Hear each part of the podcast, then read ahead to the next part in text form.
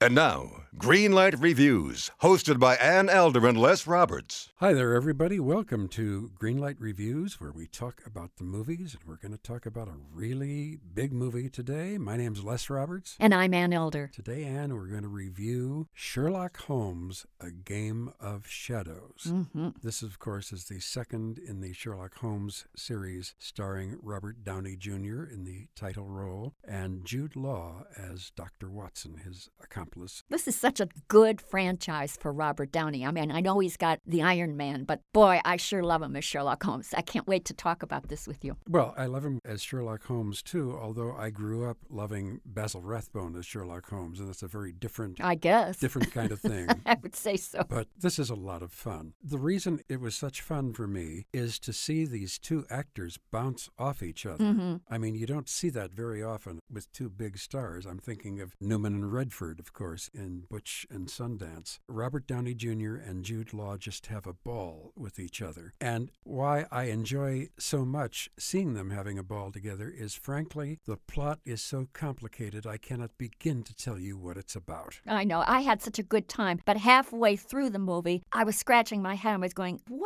exactly is this about? Then I realized that halfway through the movie, then, you know, maybe three quarters of the way rather, the movie started to make sense to me that both Sherlock Holmes and his colleague, Dr. Watson, are trying to solve some crimes that they believe are being committed by the arch enemy. That would be Professor Moriarty, played very nicely in this movie by English actor Jared Harris. He was terrific, yeah. And he is responsible, they believe, by some unrelated bombings that take place in both Germany and France. And the focus then becomes on these two detectives, if you will, trying to figure out why he's doing this and then to try to stop the bombings from happening. Now, along the way, Yeah. there are so many action sequences that your head almost explodes. Oh, yes. Guy Ritchie, the director, has never met a screen effect that he didn't like.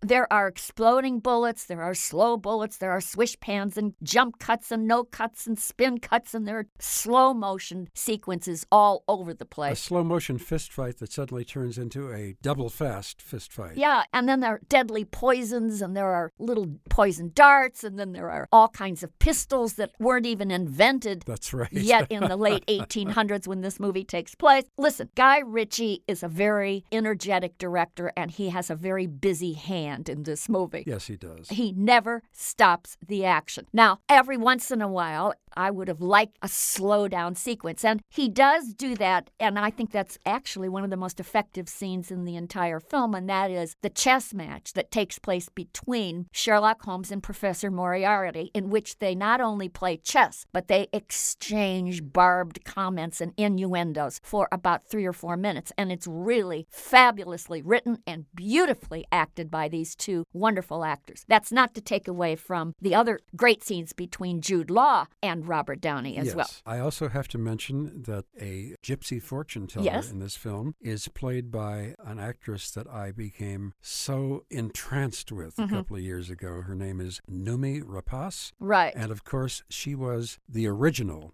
Swedish version of the girl with the dragon tattoo and the two sequels. She doesn't have all that tattooing and piercings all over her face. She is very attractive in an offbeat way, but I couldn't take my eyes off her because, boy, her eyes are so Compelling. intense. They are. Just terrific. I don't think we saw quite enough of the very lovely Rachel McAdams, who plays Irene Adler, kind of Sherlock's lady love or assistant. But when we do see her, I always am thrilled because I think she's such a clever actress. Yes. What works for me in movies like this is just the incredible editing and the innovative inventions Yes. that we see, all kinds of machinery and weaponry and so on. And that makes this movie kind of a Victorian age James Bond Oh, of course. Absolutely. Or Mission sure. Impossible. It's a lot of fun. As I say, the action never stops. And there were some sequences on the train, that speeding train with characters being thrown out of the train and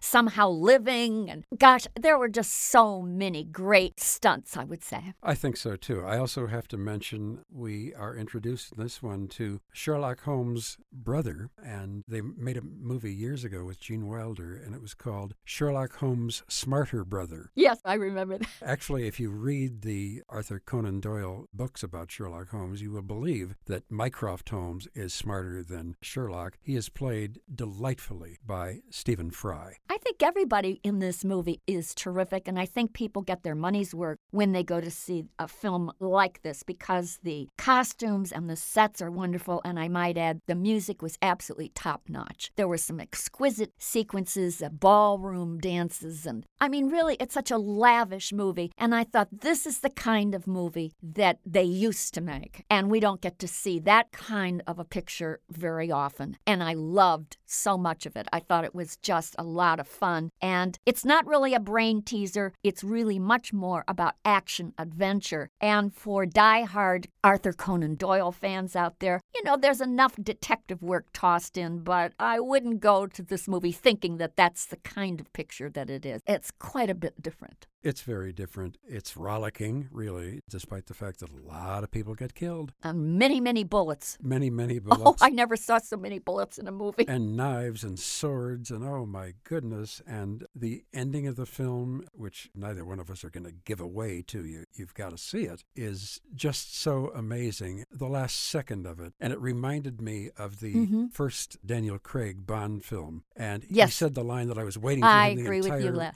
film to say Bond James Bond Right. well, this one kind of does that for you, and you go, yes. I probably had more trouble with the plot than you did, and I was going to give this a yellow light, but in talking to you, I realized that I really did have a good time. And isn't that what a movie is all about? I agree. I had a jolly good time. Jolly good say. time, Yes. absolutely.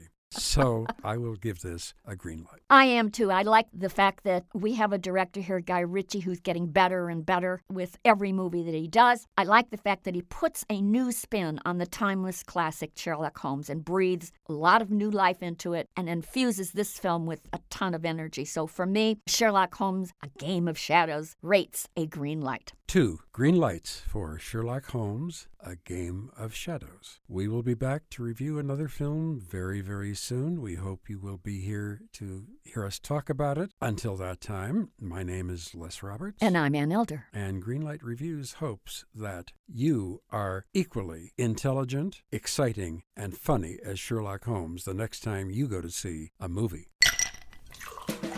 Hi, this is comedian and writer, and let's be honest, I do a lot of things. This is Dino Tripodis, the host of Whiskey Business, the podcast not so much about whiskey as it is one with whiskey. Yes, we drink and talk about whiskey, but we do so much more with so many interesting people. For example, we talk to comedians like Greg Warren. You know, I don't want to brag, but let's just say I can walk into a Red Lobster and get whatever.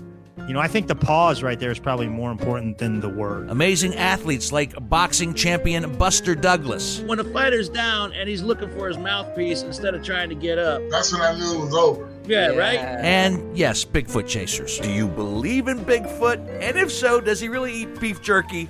The Bigfoot thing is people have seen these, and, and I've seen a lot of compelling evidence about it. It's Whiskey Business with Dino Tripodis. Join us for what we call a good conversation with a good pour.